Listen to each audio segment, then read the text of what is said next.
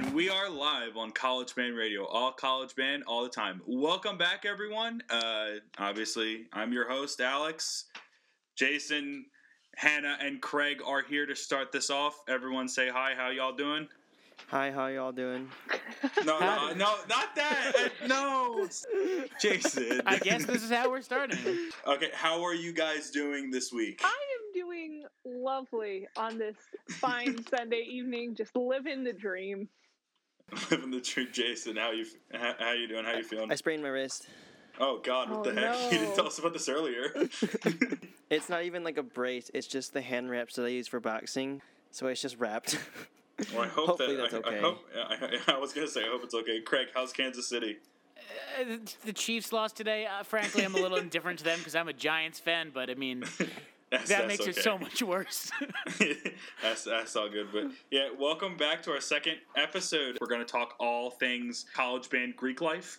So band sororities and band fraternities, things of that nature. But first, let's dive into some news. Kind of the first thing that we're planning on discussing is what's the deal in terms of uh, stadium capacity, college stadium capacity. And I guess some big news that's coming out. So in the state of Florida, Uh, Governor uh, Ron DeSantis allowed the Miami Dolphins to have a full capacity in their stadium. That's also the home stadium for the University of Miami Hurricanes, who play in the A C C. And after the Florida Texas A and M game, the Florida head coach, I think his name is Dan Mullen, he basically said that he wants the Florida stadium to be at full capacity for the next game, which I don't know if you guys have any thoughts about that, but like I don't really think that's a good idea. I have a lot of thoughts, honestly. Like I looking at COVID numbers around the country, especially as we've seen in recent weeks, like examples even in the highest levels of government, what happens when you get lots of people crowded close together, even when you're outside. I know everybody wants fans, everybody wants that vibe, but like it's not worth it. It's not going to happen right now in a safe way. And, like, I get, you know, oh, I want fans there, but also, like, the coaches and players aren't the ones that are actually at a higher risk having mm-hmm. them there because they're not interacting with the fans. They're not in the crowds. It's just, like, it's basically saying, like, I don't care about you. I just want your bodies in the stands. I just want it loud. Um, yeah, that's a really good and point. And honestly, like, if I were a fan of Florida, I'd, I'd be a little insulted. Be like, yeah, mm-hmm. I mean, I'd. I want to be there. I want to be there to support my team. But on the other hand, you you literally just want me to be a body in the stands. That's a good point. Does I that mean think about that, that that's a very good point. Like the band is going to be there? Like the whole band is going to be think, made well, to I be there? I think that the band's already there. I don't know if it's there in full or in reduced capacity, but I know that the band is there in some capacity. And they did have reduced capacity last game. I'm highly doubting that they're going to go full, but DeSantis is a very interesting character, so honestly, he could okay that and let them go full, which for those that don't know, that's about ninety thousand people. That's just honestly like no Oof. insult meant to any of these people, or maybe a little insult, I don't know. That is the worst idea I have ever heard. That is a recipe for a hot mess express of disaster, and I could not ever condone that Slightly. as a student Slightly. on campus. Like, even if you don't go to the game, like, say your roommate goes or, like, a bunch of other people on campus are going to go, I'd be pretty upset just because, like, even if I choose not to go to the game, like, I'm still being put at risk. Yeah. So, I guess on top of that, um, some colleges, not all colleges, but some colleges are having fans in the stands, and we have seen a lot of scenes of people not wearing masks at certain things. And I know one of them was the Red River Showdown, uh, the Texas-Oklahoma game, which I know Hannah wants to talk a little bit about because it was a huge game, and uh, there might have been a golden hat involved. So Someone we, we, say we, we, hat. Golden hat? Yeah, for those that don't know, the uh, the winner of that gets a golden hat, and uh, yeah. And Hannah won. Hannah also has a yeah, golden hat. So yeah, also, Hannah won. I won the Red River Showdown this year. Um, and she's already and she's already tricked it out with the U N I yep. logo, so it was very, very quick. I'm sorry, Texas and Oklahoma, who? They could only hope that their gold hat could be as cool as mine.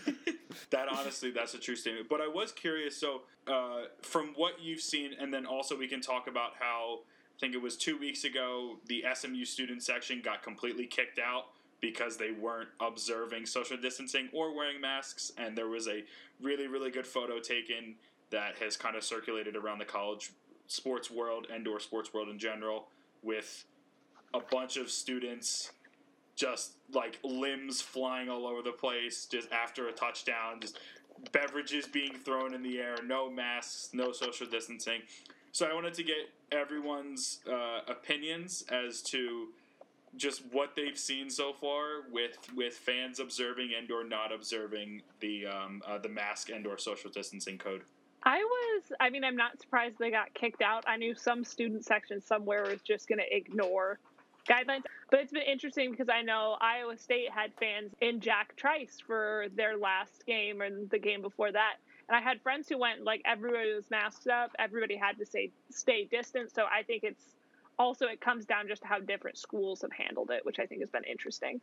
Having college sports isn't a right. It's, and especially being able to go to them during a pandemic, it's not a right. It's a privilege.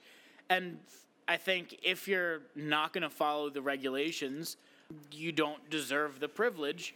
So yeah, if you're if you're going to go and you're supposed to be wearing a mask and staying apart and you're acting like the S M U students were, kind of makes sense to say, well, you don't get you're you're done. Get out. Like mm-hmm. I don't know. I may I may get some flack for that for for saying, you know, if you don't follow the rules, you don't get to enjoy the games, but yeah, I'm right there with you. I feel like it's to be expected. Like, I wasn't expecting, like, the entire stadium to follow the rules, to be honest. Yeah. So mm-hmm. I'm not really shocked or anything. I'd honestly be more shocked if, like, the entire stadium was, like, actually had masks on the whole time mm-hmm. and actually practicing social distancing. So I'm, I wasn't really, like, that shocked. Yeah, honest. I mean, I mean, I wasn't really shocked. I mean, it was bound to happen. College kids, you know, were not exactly the the, the most responsible all the time, but you know, sometimes you need to you need to use use your noodle a little bit more. Yeah, yeah. I know that uh, one thing my band director says sometimes is, play stupid games, win stupid pl- prizes. Yes. And in this case, I'd say the student section played a stupid game and won a stupid prize that resulted in them getting kicked out of the game. That's a good point. That's a good point. I really like that saying. Doctor Mertz. I really like that saying. So from that, I want to talk a little bit about college football. So for those that didn't see last week, um, I, uh, we are going to talk about the Red River Showdown, uh, a great matchup that literally broke Gus Johnson for those that were watching it. Like, he got to the point where after Oklahoma missed the last um, uh, missed the kick in the in, in the third O T to win the game, he just started saying random words. Like, he, he didn't even start. He was just like he was like college football, Fox Sports, Oklahoma, Red River. Like, he, he was absolutely broken because I don't... It, you know, I'm sure everybody has had that friend who wanted to be a rapper, but, like, they got their buddy who, you know, doesn't know what they're doing to do, like, like the ad-libs and, like, the fill-ins. And so you're just, you're just hearing that part. C B S, Fox Sports, Oklahoma. It was just listening. I was like, what? It's just like the background noises on a Travis Scott song, but like sports related. Yeah, that, is that's, the best way to that's describe exactly it. What I was thinking about. Uh, speaking more, I guess the game of the week, if we want to call it that, was the Texas-Oklahoma game. Uh, anyone, if you guys watched the game, what were your thoughts about it? I know Hannah's got the hat on. So I will okay. just say, like, watching that kicker miss that, I think it was the third overtime. Yeah. Oh, the Oklahoma ki- kicker missed the field goal. I mean, it ended up being okay because they ended up winning. But, like, yeah, that's just got to be so sucky as a kicker to miss, like, the that one. And it wasn't even – I don't think it was that even bad of a field goal either. I no, think it was, it was like, like a thirty-something – I think it was, yeah, like a thirty-nine-yard. I mean, like, I probably shit. couldn't kick it. But, like, holy cow, like, that's got to suck so bad. Yeah. Props to his teammates for keeping him up, though. You have to also think about the toll that takes on the athletes. They're They're expecting to play four quarters of a game. One overtime, all right, you know what, they're hyped, the adrenaline's kicking in. But I'm sure by overtime number three, overtime number four, you're getting, you're just tired. Like, I, I feel like if I were that kicker, I'd be like, yeah, of course I'm going to start missing kicks. If I, if you're kicking that many field goals, like if you're, if you're just working for that long, you're going to get tired, you're going to get exhausted, and you're going to slip up. You're going to make a mistake. So, like, yeah.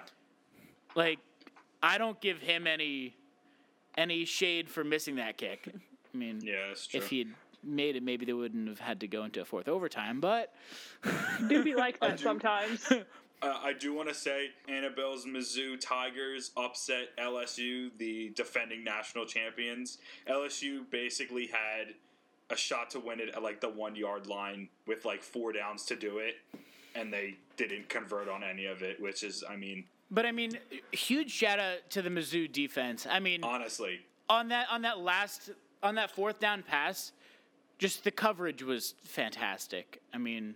Re- I do agree. Really good coverage. Really good coverage on that. One last thing about football before we go into the rest of our news.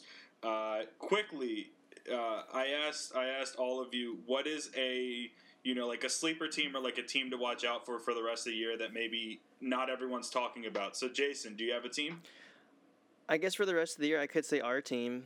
The the Purdue Boilermakers, because we, oh we have uh, a very strong receiving core now. Now, especially Rondale since Rondale's back, uh, we have the two of our receivers were the two most recent Big Ten freshmen of the year. So okay, better watch okay. out. Oh. Boiler up, right. Hammer down? Question yep. mark. Yeah, as long as, as long as your quarterback can get them the ball, I'm sure. Yeah, we got be enough a, quarterbacks yeah. now. We can go through like six quarterbacks and we'll still be okay. Hannah, I think I know what yours is, but for the people, what's your team? My sleeper team is definitely going to be Iowa State, just because, like, losing against Louisiana, that was a really bad start to the season, left kind of a bad taste in everyone's mouth. I feel like every year we go through this thing, we're like, oh, is Matt Campbell, like, really worth the hype? Like, what's going on there? But then they had two really good games against Oklahoma and Texas Tech. So, like, I feel like they're going to be ones to watch out for as we get later into the season and they get back into their rhythm. Also love the I S U Marching Band. I'm not going to try and recite their acronym because I know I'll say it wrong, but love to you guys. You guys are great. I feel like Hannah really likes teams that have mascots that are just spinning whirlwinds. I I agree. I'm I'm going to have to be, agree with that one. That That's a hot take. We will figure that out soon. Craig, what is your team? So I'm going to uh, I'm going to go with Ole Miss. So I know they're not the best team in the world. They're They're all right. They're, in my opinion, a pretty middle-of-the-pack team. Um, but just the way that they fought against Alabama, it showed that they, they're not a bad team. They're not a top-tier team. You know, if you're expecting them to be, you know, the sleeper, like, national champion, no, that's, that's not what you're going to get. But you're going to get a team that's going to fight and a team that's not going to give up in four quarters. If you're just looking at for a team to watch, I think that's definitely where you're going to find it. Um, so, yeah. Their light blue uniforms are also awesome. I love that color. Mm-hmm. All right, Alex, who's your sleeper team? Yeah, so my sleeper team, uh, I yeah, I know we I know we dogged a little bit on the S M U student section, but the S M U football team, the Pony Express, Pony Up, they're back. They are ranked seventeenth right now. Shane Buechele is a dark horse Heisman candidate and has been for the last two years. It's a very good team. Uh, for our last part of the news segment, Hannah, I know that you uh, did a lot of in-depth investigative work about this. So, uh, what is uh, you know what is the last part of the news segment that that that you really wanted to focus on? Kind of. So, kind of the big thing right now going on in college basketball is the news that kind of broke about Greg Marshall, who's the head coach at Wichita and has been for some time now, or at Wichita State, excuse me. So, what's kind of going down with him is he's been accused of like verbal physical abuse, which is actually um, not something anybody is super surprised by that's familiar with their program. Like he gets super aggressive, like with his own players and is yelling at them. So kind of a big sign that something was amiss even before this all came out is that last season they lost six scholarship players and one walk-on after a twenty-three win season, which is huge. You never see something like that. And then you're kind of seeing there's a real lack of defense on social media and in any statements from former players and coaches, which does say a lot. I think kind of the key takeaway here is that there used to be this big kind of win at any cost mentality in college sports, and definitely the past, I think, even five to ten years, there's been a big shift away from that as mental health. That's become a really big thing in sports, as it should be. So I think this is an example of kind of the end of an era for that style of coaching. Yeah, definitely big news. I don't know if you guys have any thoughts about that. Yeah, I mean, I think that there's definitely going to be, you know, assuming that they, what the investigation shows that, you know, it, he, he was doing all that stuff. Um, I think that the penalties to uh, the penalties to the school are going to be just devastating for the program. But I mean, mm-hmm. even even if the investigation comes and says no, he we found nothing, we found that he's doing absolutely nothing wrong. Um, the program is still. I mean, first of all, the reputation is mm-hmm. is kind of shot. You know, at least from an outsider's perspective.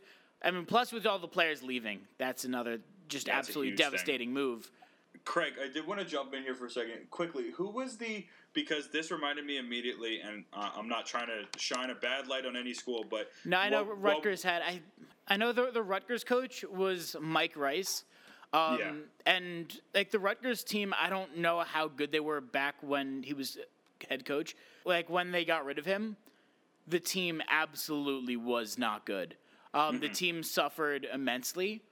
I think the interesting um, thing, too, with college sports is, and even I'm sure professional level sports, is that um, a lot of coach behavior kind of like that will get swept under the rug so long as the team is good. Like if you look at Fran McCaffrey at Iowa, um, but since Iowa's program, especially right now, is so good, a lot of that is just going to get kind of hushed up. But I know that Wichita State, I don't believe, has made the tournament since twenty seventeen, which was their first year out of the M V C. So then you have Greg Marshall kind of in a situation where it's like, well, we're not doing so hot. I there's nothing I can be like, oh, like, sure, the behavior's bad, but he's valuable enough to keep. Like, he doesn't ha- really have a great case for why he should stay and why he should mm-hmm. keep coaching basketball there. I guess what makes me think of, like, this whole situation kind of makes me think of, like, like coaches I've, I've had in the past, and then and for some reason the movie Miracle, like with Herb Brooks as a coach, mm-hmm. Mm-hmm. and like, but then I realized like there's a line between like being like a hard coach, and a coach that like is an intense mm-hmm. coach and gets things done mm-hmm. through like intensity, yeah. and versus just straight up being just a bully and everything. Yeah, yeah. That's and true, I mean, I think you can you can see lots and lots of instances if you look back over, you know, historically throughout college sports.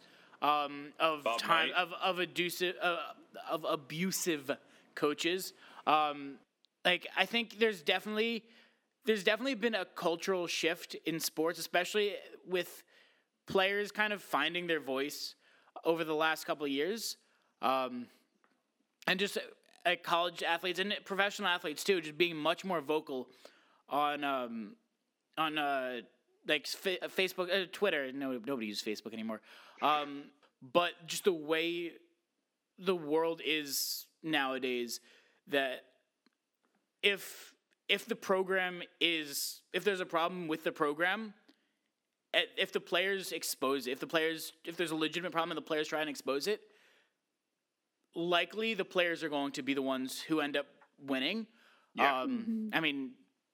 I hate to use the word winning in a situation like that. I mean, I feel like they'll they'll believe it, them more than they'll believe yeah, anyone else. Exactly, exactly. Because um, I feel like just the the way the world is now, we're much more likely to listen to victims yeah, uh, as opposed to the other.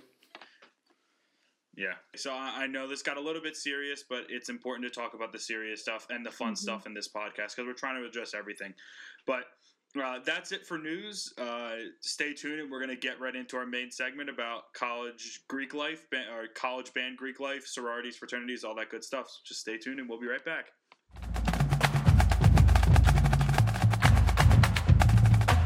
And welcome back to our main segment of this second episode of our first season of College Band Radio. Uh, this, I guess this episode, or this week, we kind of wanted to dive into the topic of of Greek life within marching band, within just the band community. And today we have uh, a couple people who uh, represent the Kappa Kappa Psi fraternity. Savannah, take the floor, kind of introduce what Kappa Kappa Psi is, and introduce our special guest for today. Great. So I'm a member of the Gamma chapter of Kappa Kappa Psi at the University of Washington in Seattle. We do a lot of service projects. Really, it's we're doing service to college bands. Really, that's a big overarching theme, obviously, of, of Kappa Kappa Psi as an organization.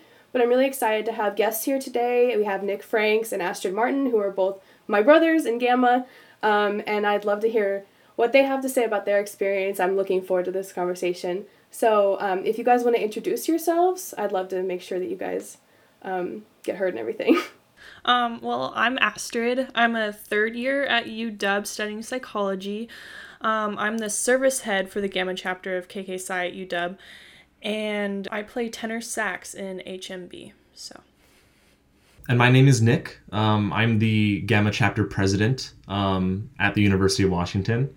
Um, I'm a music education major. I'm going into my third year of school, um, and I play alto sax in the saxophone section in the Husky Band. But yeah, um, so I kind of really wanted to talk about both mine and my brother's experience in our chapter, and like how how the presence of our chapter really um, affects our game day experience and our rehearsal schedules. So, you know, when I think about our chapter of K K Psi and K K Psi in general, like the role, kind of in my own words, I feel like it's, um, obviously, you know, we call ourselves a brotherhood, we're brotherhood, and it's just kind of another level to band family on the social level. And so it's really good to go to rehearsal and see your brothers, and you're all there to, um, you know, make sure the band succeeds as much as possible. You know, you want to put your best foot forward, whether that be in like small things, volunteering to help set up or tear down rehearsal. It's it's really great to be like a part of that, and it's, it really shows as a positive part of our band program, which I'm really happy to be a part of it. Uh, if you guys have anything to add to this, that would be great. Yeah, um, you know, the fraternity is, um, like you said, to many people, a second family. It's a place where we go to um, not only bond over music, but also to give back to our communities. Um, You know, when I whenever I think about Kappa Kappa Psi, my first thought is always just a like a leg for the band program to stand on. It's just another way to help support, um, you know, what has given all of us such an amazing musical experience over our um, past few years. And um, we do a lot of different things to help out the band program in that regard. Yeah, it's it's a place where we bond and support our fellow musicians um, and have a good time while doing it. Yeah, I feel like there's so many little things that is just amazing from being a part of K K Psi and Gamma in specific.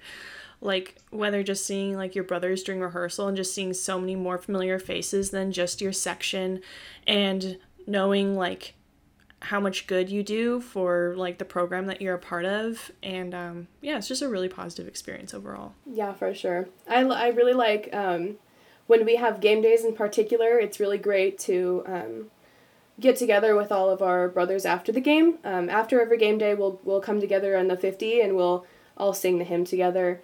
Um, you know, and it's it's one of the little things that, you know, you can't really take for granted. It's just those moments that matter. Um, but yeah, moving on, I really want to talk about um, the service aspects of K K Psi and what that role is um, in Husky Band in general. Um, So do you guys have any favorite service projects you've been a part of, or any stories you want to tell about that? So my favorite service project as being service head is definitely junior senior day that we do with the Husky Band. Um, it's the biggest service project, and it's very stressful to put together, but um, it's amazing. Um, so what it is, is it's we invite um, juniors and seniors from high schools around the Washington area, and um, they come for the spring game for the football team. And they play with the Husky Band. Like, they get provided some of the um, songs, some of the normal stand tunes that we play. And the section leaders will, like, teach them the choreo and the songs beforehand. And then they get to go out to the spring game and get a t-shirt and play with everyone. And it's just so, like, everyone's so happy the whole time. And, um, yeah, I went to it my senior year of high school, and it was what made me decide to be a part of the Husky Band. And obviously it was, like, the best decision I've ever made. But, um, yeah, so that's my favorite. But yeah, um, that's definitely one of my favorites also. And it's really cool that you mentioned that, because recently what we've been doing as a chapter is, um, you know, given the virtual nature of the past few months um, in this country, it's been really um, a lot easier to help surrounding high schools rather than just the university, um, giving back to the greater band community, not even just within the university, but also helping out um, just the music educators educators in Washington. Um, so one of the projects that we have lined up right now um, is creating like a virtual instrument petting zoo. Um, mm-hmm. I don't know if you guys have seen this video before, but I think it's the Air Force that like the Air Force Army Band that introduced the um, different instruments in the wind band to um, like an elementary school, middle school audience. And um, doing something like that, but maybe in a live setting or pre-recorded. We haven't quite worked out the details yet, but um, it's just another way that we like to give back. Um, and I think it's one of the things that being online has made easier for us. It's reaching everyone within the greater community. When we normally have like games and everything pre-COVID, Gamma, we would make little snack bags, so away band snacks, and we would pack up like just little snacks, and um, brothers would go over to the visiting band and give them these snack bags, just as like a little, hi, welcome, here's some food. Um, and that was always, always really fun, and that way you could kind of meet really quick the other members of the band, but um, yeah. That was another fun one. It's I've had a good experience with um, the snack bags, too, not even just at U W. Um, I went to the Oregon State football game last year, and their chapter is Theta, I believe, the Theta chapter, and they made snack bags for our visiting band, and it was just really cool because, you know, maybe we didn't get the time exactly to hang out or, like, get to know each other because, you know, game days are busy, um, but, you know, the, some of them include, like, their Instagram or their Snapchat if you want to reach out, you know, and that's, it's just the little things that really create the bonds, so, and, like, that really in particular sticks out to me when I think of relationships between, um, you know, college band programs, college marching band programs, and even, like, different chapters of Kappa Kappa Psi, um, because we have uh, ways to connect to each other, Facebook pages, group chats, you know, and conferences, uh, where one chapter will host another or a handful. Um, yeah, and it's it's the little things like that where it doesn't always have to be some big travel thing that gets you introduced to people of different chapters and different bands. It's just, hey, reach out to me, you know, like here's some here's some fruit snacks and my Instagram, you know, if you ever want to talk. And I think that's really great. That's something I really value about it. Savannah, Savannah, I did have a um, I did have a question because I think that. Uh, I guess for me as someone who's kind of an outsider when it comes to Greek life, um, especially within band, uh, could could any one of you three kind of best describe what it um, just kind of what Kappa Kappa Psi is for someone who isn't involved in it? Kind of I, if you want to do like a basic um, description or more of like a more detailed thing uh, for the um, for the listeners and viewers, just what would be the best way to um, to describe it from any one of your perspectives? Great. So, should I take the lead on that one? um, I'm sure any of us could give a give a good explanation of it, but um, Kappa Kappa Psi is an honorary band service fraternity. Um, so it was founded uh, for college band students. So that doesn't have to be just college marching band students. That's people in campus bands, wind ensembles, and um, our service projects also reach out there. Um, so also to the School of Music. Um, I'm just for the time being. I'm just talking about the college marching band, like Husky Band. You know, you can pursue it if you're interested in giving back to either just your School of Music or your community. It's something that uh, I found really fulfilling, having done so many years of music, um, to be able to put together things, and it's all about giving back. I can keep saying giving back, but, uh, you know, we have chapter meetings every week and committees where we'll get together and plan service projects. Uh, yeah, and it's it's just... It's all really about that. I can keep saying that over and over again. But, you know, we're we're a brotherhood, and we all treat each other as brothers, and I, w- I wouldn't trade it for anything in the world, but, you know, that's just kind of a, a summary of it. Yeah. yeah. One thing I'd like to add real quick is one of the things that makes this um, organization, this fraternity, so unique um, is that it's um, co-ed. So one of the things that really brings together everyone um, is the opportunity to give back, um, no matter your gender, no matter your location, um, no matter how big your college band is or how small your college band is. Um, it's really, it's an organization for everyone. Um, I think I, if I have the numbers right, I think we have over sixty thousand brothers who have been initi- initiated since our founding in Um, nineteen nineteen, and there are over I think six or seven thousand current members, active members um, nationwide, and it's that um, sense of brotherhood that you were talking about, and fellowship and camaraderie that in a way makes us all like know each other, even though we don't like know each other. Yeah, for sure. So for anybody watching right now, you might have noticed that Alex disappeared. Um, apparently his power went out, but I will just continue on without him. Do you have any really fun stories or anything about um, things that we've done as a chapter or with other chapters? I'd really love to hear them. I'm sure everybody would love to hear them. Last year when we went to the Vegas Bowl, um, Boise State's chapter, I don't remember what their chapter is. It's Iota Kappa. But I guess Iota they... Kappa. Iota, wait. Iota Kappa, yeah. yeah. That Iota one. Kappa. Yeah, Iota Kappa. They gave us a potato, I guess. And our chapter president from last year, Baylor, he planted it.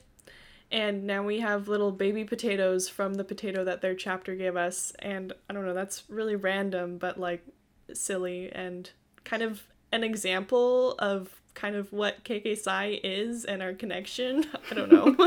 It's kind of silly, but yeah. And it's, I will point out, I remember uh, at the Vegas Bowl, there was a, a previous alumni brother of Beta Omicron at Arizona State, who hosted um, people from Gamma and from Iota Kappa, so from U W, and uh, Boise State for dinner. I unfortunately wasn't able to go, but I think that's another really cool thing that definitely should be mentioned. Should be mentioned. Yeah, I feel like whenever we travel as a band, we always find those opportunities to connect with brothers wherever we go, and that's like just really amazing to always know you have somewhere to go. One of my um, favorite memories from from recent years, um, it feels like all like a lot of band things are in Vegas. So this is another Vegas example. But um, two years ago at the um, Pac twelve um, basketball tournament, um, we met up with a few brothers from um, Oregon State, and we decided to meet up um, in the New York, New York hotel to sing the hymn. So we found a little place in in like the casino. And we made our circle and we sang the hymn, and um, just the absurdity of like being able to sing this really slow, um, insightful hymn in the middle of a big casino with flashing lights. Um, it was a lot of fun. It was it was kind of weird. It was kind of absurd, but it was great that we were able to um, to catch up and, you know, put rivalry aside and just be brothers for a few minutes. Yeah, and I think it's important to mention also, like, um, for people listening that might not know. Um, Kappa Kappa Psi is a national fraternity. It has chapters all around the country, but there's also national conventions, so there's a lot of opportunities to really, uh, you know, meet people of different chapters. Yeah. Is there anything else you guys want to add? Anything you want to plug? Um, W D C twenty twenty-one, yeah. Being hosted in Seattle, Washington. Um, we'd love as many brothers as possible to come by. Um... Yeah, so anyone in Kappa, Kappa Kappa Psi on the Western District, if you're listening to this, stop by um, W D C in Seattle twenty twenty-one. It's going to be a good time. Yeah, great. So, um, yeah, and if, you, if you're listening right now and you want more information about Kappa Kappa Psi as an organization, or maybe the Gamma chapter of Kappa Kappa Psi, I'll make sure to include some links in our uh, description of our YouTube video and possibly the description of our Spotify podcast. But yeah, anyways, thanks for joining me, Nick and Astrid. Really enjoyed talking to you. I'm really happy that you guys were able to kind of share your experience about it. All right, and welcome back to the second part of our uh, main topic main segment for episode two. Obviously, we've already talked to a few members of, of Kappa Kappa Psi uh, at University of Washington, so thank you. Um, to them so much for coming on, but now we are going over to the Tau Beta Sigma, which is the other large uh, Greek organization, the co-ed sorority that has a, a very large presence around the country. So so two members of Tau Beta Sigma uh, here that we are going to uh, talk to for a little bit and just kind of get to know them a little bit better and get to know how Tau Beta Sigma works. So for the viewers and, and listeners, if, uh, if, if you want to introduce yourselves, uh, either one of you can go first. Hi, I'm Alyssa Bavlik. I'm the president of the Psi chapter of Tau Beta Sigma at the University of Arkansas. I play clarinet in the Razorback Marching Band, and I study industrial engineering with a data minor. And I am Andrew Tate. I uh, played tenor saxophone in the uh, Marching Mizzou, and I'm the current chapter service chair uh, for our Zeta Omega chapter, and I'm a physics major and my fifth year at University of Missouri. Awesome. So how would either of you best describe uh, what, what Tau Beta Sigma is in its most basic form? First thing that comes to mind to me is like our purpose statement, which says um, to promote the existence and welfare of collegiate bands and to create a respect and appreciation for band activities and achievements among the listening public everywhere. Um, so promoting college bands and additionally promoting women in music. Yeah, absolutely. And uh, actually, as my uh, role as the chapter service chair, uh, I've done, we actually have a Women in Music speakers event uh, that we do every year typically, and uh, definitely highlight voices of faculty and staff and uh, professors at the University of Missouri School of Music and uh, their particular story and whatnot. I, de- I definitely think our purpose uh, for the band and its service is similar to Kappa Kappa Psi. We just do our respective own kind of sets of duties uh, in a way to the marching and concert bands. So I guess from that, um, in terms of like uh, meeting schedule over the course of, I, I guess during the, I guess the busiest time would be during the football season. Uh, how is it like? And then can either of you kind of describe how the game day experience is like from the Tau Beta Sigma perspective? Um, it's a bunch of fun. So the Psi chapter is really, really lucky to have a brother chapter of Kappa Kappa Psi Lambda who we're really close to and we work with all the time. Most of our game day duties we do collaboratively, um, especially loading and unloading trucks. One of the game day events that we always do is rolling out seat covers for our white bibbers and um, getting water coolers to every other end of row just to make sure everyone's hydrated.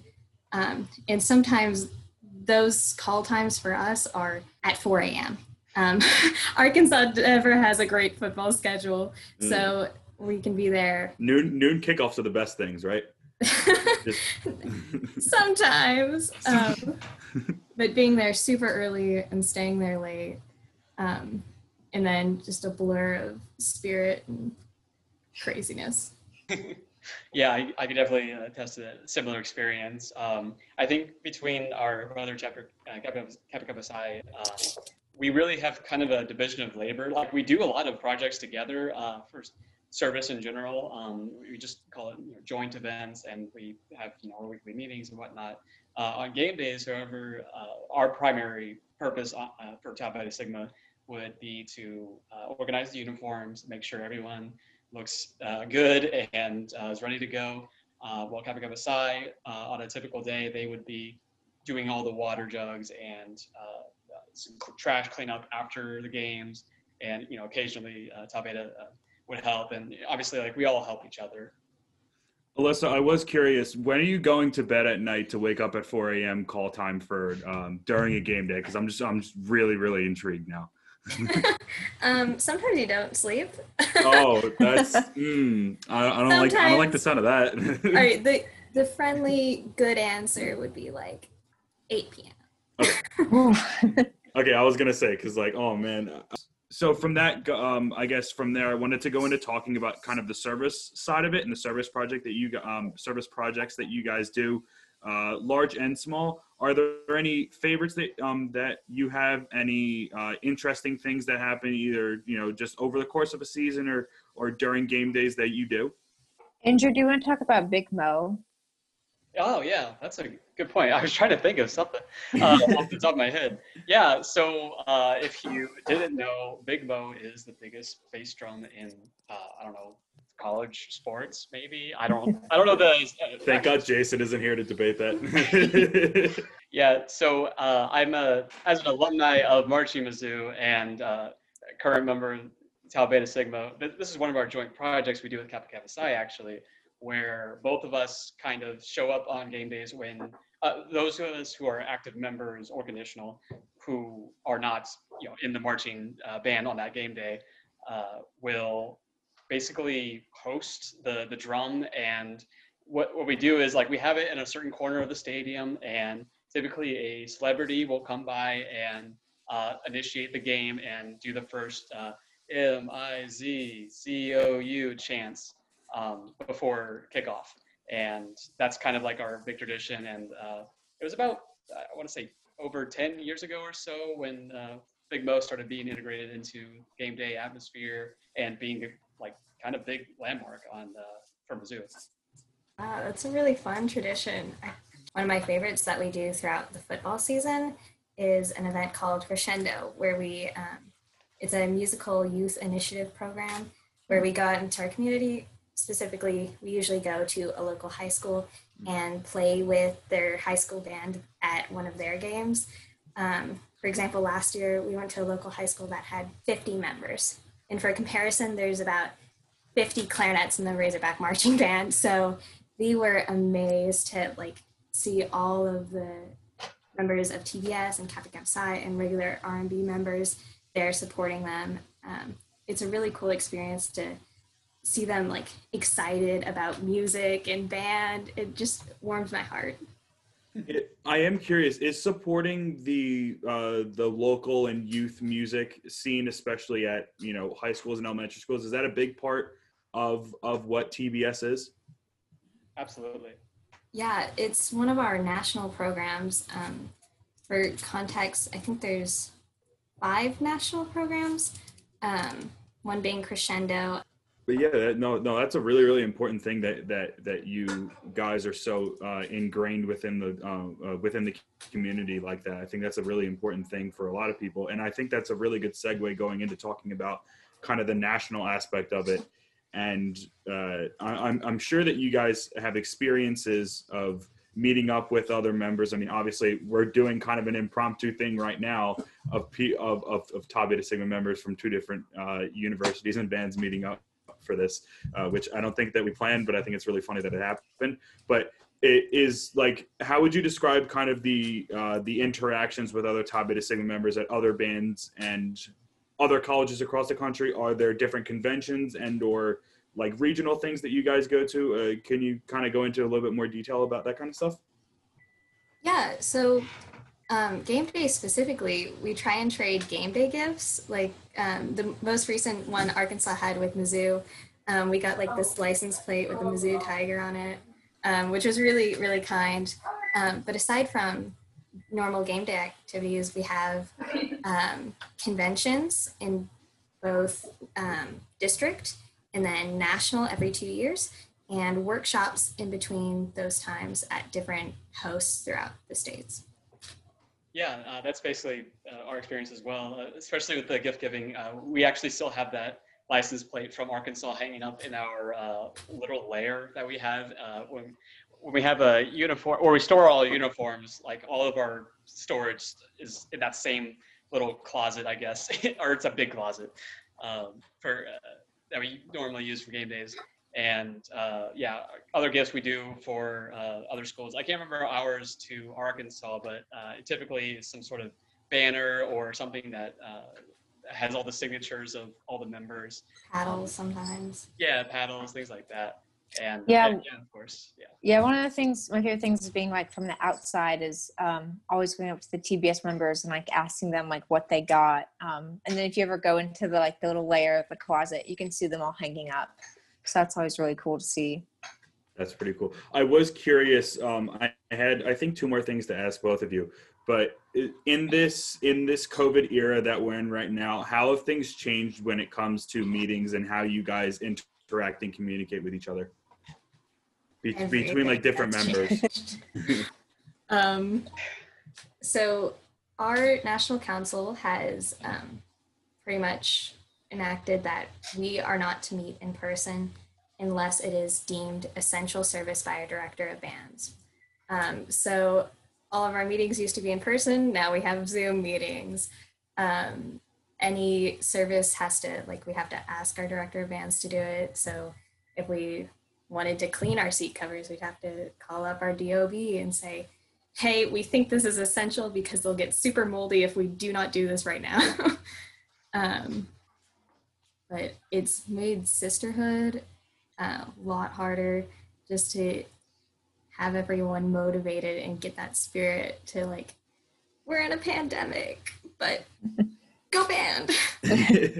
Yeah, we're definitely uh, trying our best to make the, the most of our situation, especially like a lot of credit can be given to our um, director of athletic bands, our uh, marching band director, Amy Knops. Um, she's worked her tail off to make the season actually actually give us a season, And uh, I'm sure, uh, obviously, other schools like trying just the same, if assuming they even have a football season, because uh, we're lucky enough that the S E C uh, continued and enacted a lot of uh, restrictions to uh, keep us safe still. So the last thing that I have for both of you is, uh, for those that might be interested in joining Tau Beta Sigma in the future, um, what uh, are some of the things that both of you enjoy most about being part of it? And what would you say to someone uh, that would be interested in it? Why should they join Tau Beta Sigma? One of the things I really love about it is just the spirit. Um, no matter what, the my sisters, the people in T B S, they're just, they're here for it. Rain or shine, they are the people you can lean on. Um, and I know that it's such a diverse group that ten years later, I'm gonna be able to call them up and ask for like their completely different skill set. Um, It's just, I would probably have never talked to some of these people if it weren't for T B S, and I've made lifelong friendships because of it. Yeah, uh, same here. It, it's really something special. I, I guess for similar reasons to uh, joining, you know, uh, typical social fraternities or sororities, uh, we really have our little community.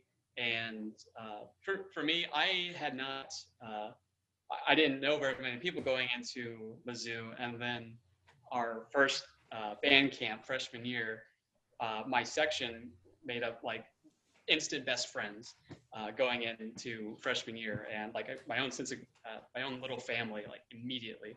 And Tau Beta just kind of enhanced that further, where I get this whole other group that's outside of my section, like kind of have a different side of things, not only serving Uh, the band and the School of Music, but like getting to have make all these new interpersonal relationships and friendships. It's really awesome. Well, uh, before I say, well, first off, I want to say thank you to both of you for coming on. Uh, you've uh, it's been really, really interesting to kind of hear how Tau Beta Sigma works. And I'm sure that all of our listeners and viewers really are, have really enjoyed this conversation. But before you guys leave, if you want to plug anything in terms of your specific Tau Beta Sigma chapter, please do. You can follow the Psi chapter at tbsigma underscore Psi on Twitter and Instagram. And I think our Facebook too. So Mizzou Tau Beta is, it's just M U Tau Beta. Perfect. It's as simple as that. All right. Yeah. Well, uh, thank you so much, Andrew and Alyssa, for coming on. And now we're going to go into our college football picks for week seven. So stay tuned. You're going to love them.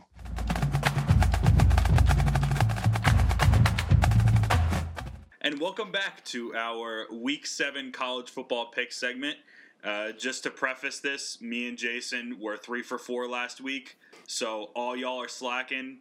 We're currently at the top of the leaderboard. I'm just going to call out Miami for letting me down yeah, there. Yeah, Craig and I both like, uh, took it. Like, for... Miami, you really you really hurt me there, buddy. Thanks, U N C.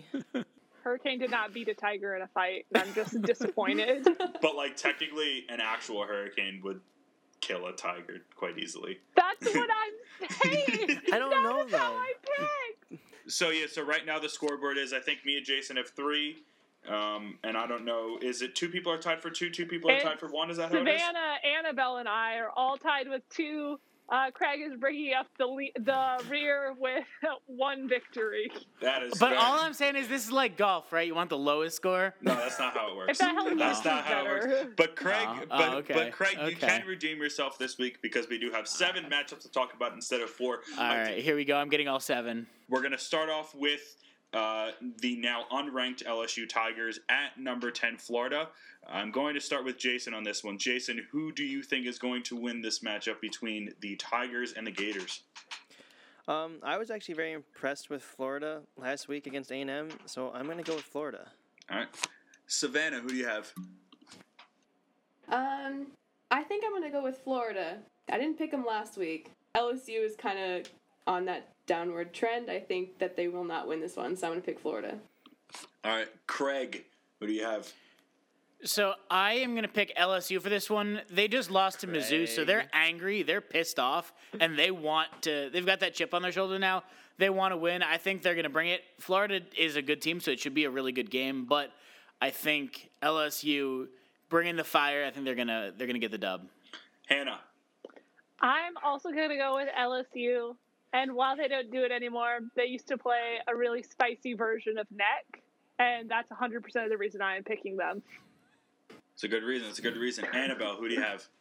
Um. So normally, I would pick Florida, but I think Craig's Craig has a very good point, and I do feel a little bit bad for their team because they must be very, very depressed right now. So. I am going to go with Florida because L S U has been terrible this year after winning the national championship. I don't know if there is such a thing as a, as a national championship slump, but they have not looked good this year, and I'm going to go with Florida. Next matchup, we have number eleven Texas A and M coming off of that top five win against Florida, now up to eleven in the poll uh, at Mississippi State. We will go Savannah. Who do you have in this matchup between the Aggies and the Dogs? Um, so I'm going to pick Texas A and M this, Ooh, this week. Ooh, she's going uh, against the Dogs. Yeah, I'm going against the Dogs this Ooh. time, but here's the thing. Uh, Mike Leach, who I talk about all the time, used to coach the Washington State Cougars. Um, that's my rival team. That's really the only logic I have about it. I'm not going to pick Mississippi State, obviously, so I'll pick Texas A and M. Mike Leach, weird guy, weird guy. Craig, he's a pirate. Who do you have? uh, I'm going to go for A and M. I know early on, you know, I... I was not impressed by the by really any of the teams from Texas, um, but A and M, I was expecting them to kind of get destroyed this past weekend, and they proved me wrong. So maybe they've got a little more fight than I was giving them credit for. So because of that, I'm gonna I'm gonna pick A and M this week. All right, Hannah. I'm also gonna go with A and M because I picked against them last last week and then looked like a clown. So A and M. Annabelle. I'm also gonna go Texas A and M. All right. Jason. Me too. Giga Maggies. I am also going to go with A and M. Kellen Bond looked really good in that game, and that was a very impressive win, fans or not fans. It was a very impressive win against a very good Florida team. Oof. Next matchup, uh, we're going down to Miami. It is Pitt against number thirteen Miami after losing to Clemson last week, but everyone kind of, except for some people, decided who decided to choose Miami. Uh, Clemson basically steamrolled them. So, uh, Craig, who do you have in this matchup between the Hurricanes and the Panthers? Um. Well, you know, like I have friends who went to Pitt. I think that, you know, they're really nice people, but they're not known to be a football school. Sure, Miami did let me down last week, real bad, but I'm I have faith. I have faith that, you know, the turnover chain's going to come out a few times, oh, and that we're going to we're going to we're going to get that dub. We're going to get that dub this week. Let's go Miami. Hannah, who do you have? Like Craig, I was I got my feelings hurt by Miami last weekend. Um, I also, you know how I feel about the Panthers of any variety, so I'm going to go with Pitt. Ooh, ooh, surprise pick. It seems like. Annabelle, who do you have? Ooh. I'm going to go with Miami. All right. Jason. I am also going to go with Miami. All right. And Savannah. I'm going with Miami. It seems to be the consensus pick. I'm I'm going to agree. Um, you guys are all going to be wrong. Yeah, yeah. I mean, I mean that might happen. Pitt Pitt looked really good at the start of the year. It kind of fell off. And, I mean, Miami's still a good team. It, you know, it's not like... Yeah, losing to Trevor Lawrence and Clemson's not really doesn't make you a bad gonna, team. Yeah, I was gonna say like it's not like, like they lost to a bad team. Like Clemson's literally the best team in college football and probably the best team in college football over the last five years. So they're pretty good. No, yeah, yeah, I, Panthers, go Pats, go Canes. Come on, Pitt, don't let Hannah down. Always got to go with the U. Never, never doubt the U. Uh, we will go to our next matchup. We are going to the American Athletic Conference now for a matchup between number eight Cincinnati. The Bearcats are back in the top ten for the first time in at least a decade against Tulsa, who I believe are the Golden Hurricanes. So we have two Hurricanes here. Hannah, we're going to start off with you. Who are you picking in this matchup between the Bearcats and the Golden Hurricanes? A bear, I don't know what a bear cat is, but it sounds impressive, so I'm going with the Bearcats. Annabelle. I'm going to go with Tulsa, just because I like their uniforms a little bit better than the Cincinnati All right. ones. Jason. I don't really know much about these two schools or their bands, unfortunately. But Cincinnati did come to my high school for a recruitment thing, so I'm going to go with Cincinnati. All right. I like the logic. Savannah. Uh, I don't really know very much about these programs uh, right now, but I'm going to pick Cincinnati, just a gut feeling. All right. And Craig. Yeah, I mean, like everyone else, I really don't know about Cincinnati or Tulsa. I know Cincinnati's been like, from what I've seen, it's kind of been a Cinderella season, so I'm thinking that... Don't you mean a Cinderella season? Stop. Jason, ah! Jason, get out, Jason, get out, Jason, get off the call. I'm going to change my vote. Well, I'm gonna I'm gonna go with Cincinnati. I think I think they're gonna surprise a lot of people this year. So wait, is that so. an official vote change for Annabelle? Is she going with Cincinnati yeah. now? All right, all right. She's going with Cincinnati. I'm gonna root for the Disney princess. Okay, okay, I appreciate that. And I am also going to ride the Cincinnati bandwagon.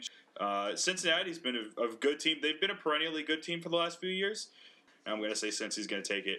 Uh, we have two more before a big. Um, Uh, talk about Georgia and, and Georgia and Bama. We are going to the Big twelve now with uh, number seven Oklahoma State back from a bye week uh, at Baylor.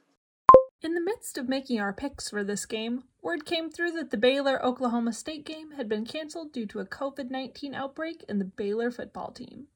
We wish everyone a speedy recovery, and we look forward to bringing you the pick later in the season. Another game in the American.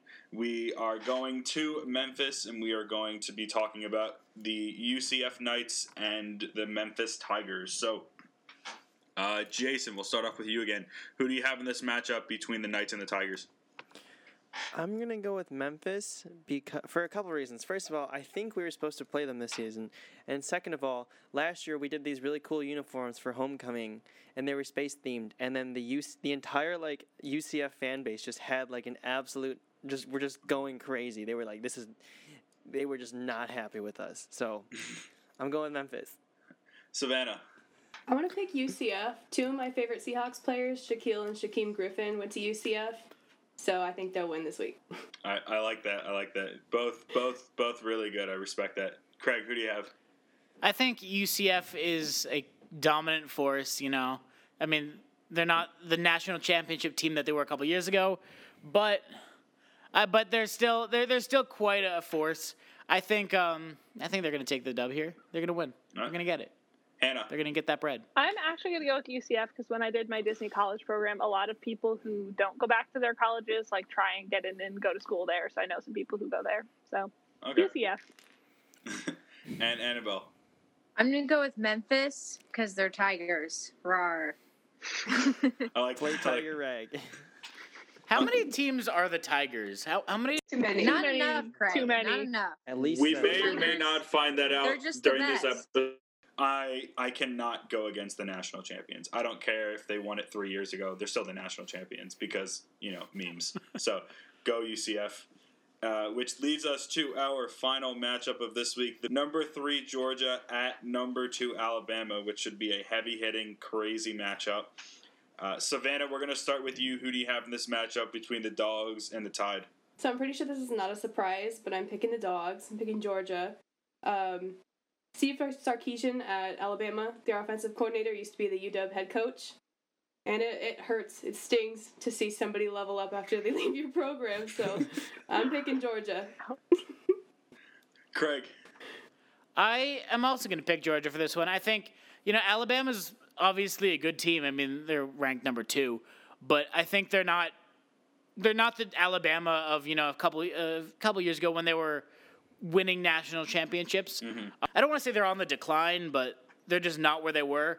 Um, whereas I've been nothing but impressed with Georgia. So that being the case, go Dogs. Their version of a decline is like a two-loss season. Yeah. Imagine. If only, right? All right, Hannah, who do you have? I'm going to go with Georgia just for fun. I like that. I like that. Go Dogs. Annab- Annabelle. Um, I'm also going to go with Georgia because also like what Craig said, whenever we played them, Mizzou played them a couple weeks ago, we kind of held them unexpectedly in the first half, and that was kind of surprising for who they, you know, claim to be. Um, and also, I really, really like Georgia. If I were to go to any other S E C school, I'd definitely go to Georgia and they have a really cute band. And Red I like their clarinet band. section, so shout out to them. Shout out to the Georgia Clarinets. Um, I'm also going to go with Georgia. So, ooh, man! Yeah, um, but I do have a fun fact for this fun time. fact? Fun fact, Jason? Georgia and Alabama have the same alma mater tune, but they also share it with Annabelle's school. That's Mizzou. Cool. Fun Top three schools right Mizzou. there. That's three. Three out of many. Fun facts with Jason always. Um, I'm going to be the dissenting opinion here. Najee Harris absolutely torched Ole Miss's defense. I, but, like, Alabama's that much better. Their their offense is just so stacked. And, like, they don't even need to have, like, a good quarterback to be good. So Georgia's defense is, like, also very stacked, though. So it's going to be interesting if yeah, that's going to be actually a yeah, low-scoring game. Offense versus the defense. Oh, it's going to be a very close S E C game this week? It's going to be a very close game. It's just, like, my heart says Georgia. But, like, logically speaking, I'm going to go with Bama. No one ever says follow your brain. They say follow your heart. But, like, but like, if I win, that means I'm the only one who picked Bama. So, like, I get that over all of you guys. You're yeah, already, but like, you leading. Bama. No, I don't care. Yeah. I want to yeah, win. Is it really a victory if you're picking Bama? No. Right. Dogs tra- travel it's like well. thirty K. Elephants do not. I mean, Annabelle's logic is sound here.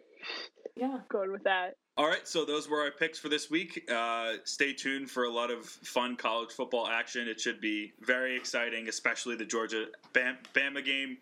Um, I'm sure we're all excited about that, but I think that pretty much wraps it up for, for episode two. So thanks, everyone, for listening. Thanks for all of the support for episode one. We really appreciated it, everyone who listened. Where, where can people find College Band Radio again? You can find College Band Radio on Instagram at College Band Radio. And on Twitter at College Band R D O, because, as I said last time, radio is one letter too long for requirements. So hit us up there. We have lots of fun clips and stuff throughout the week.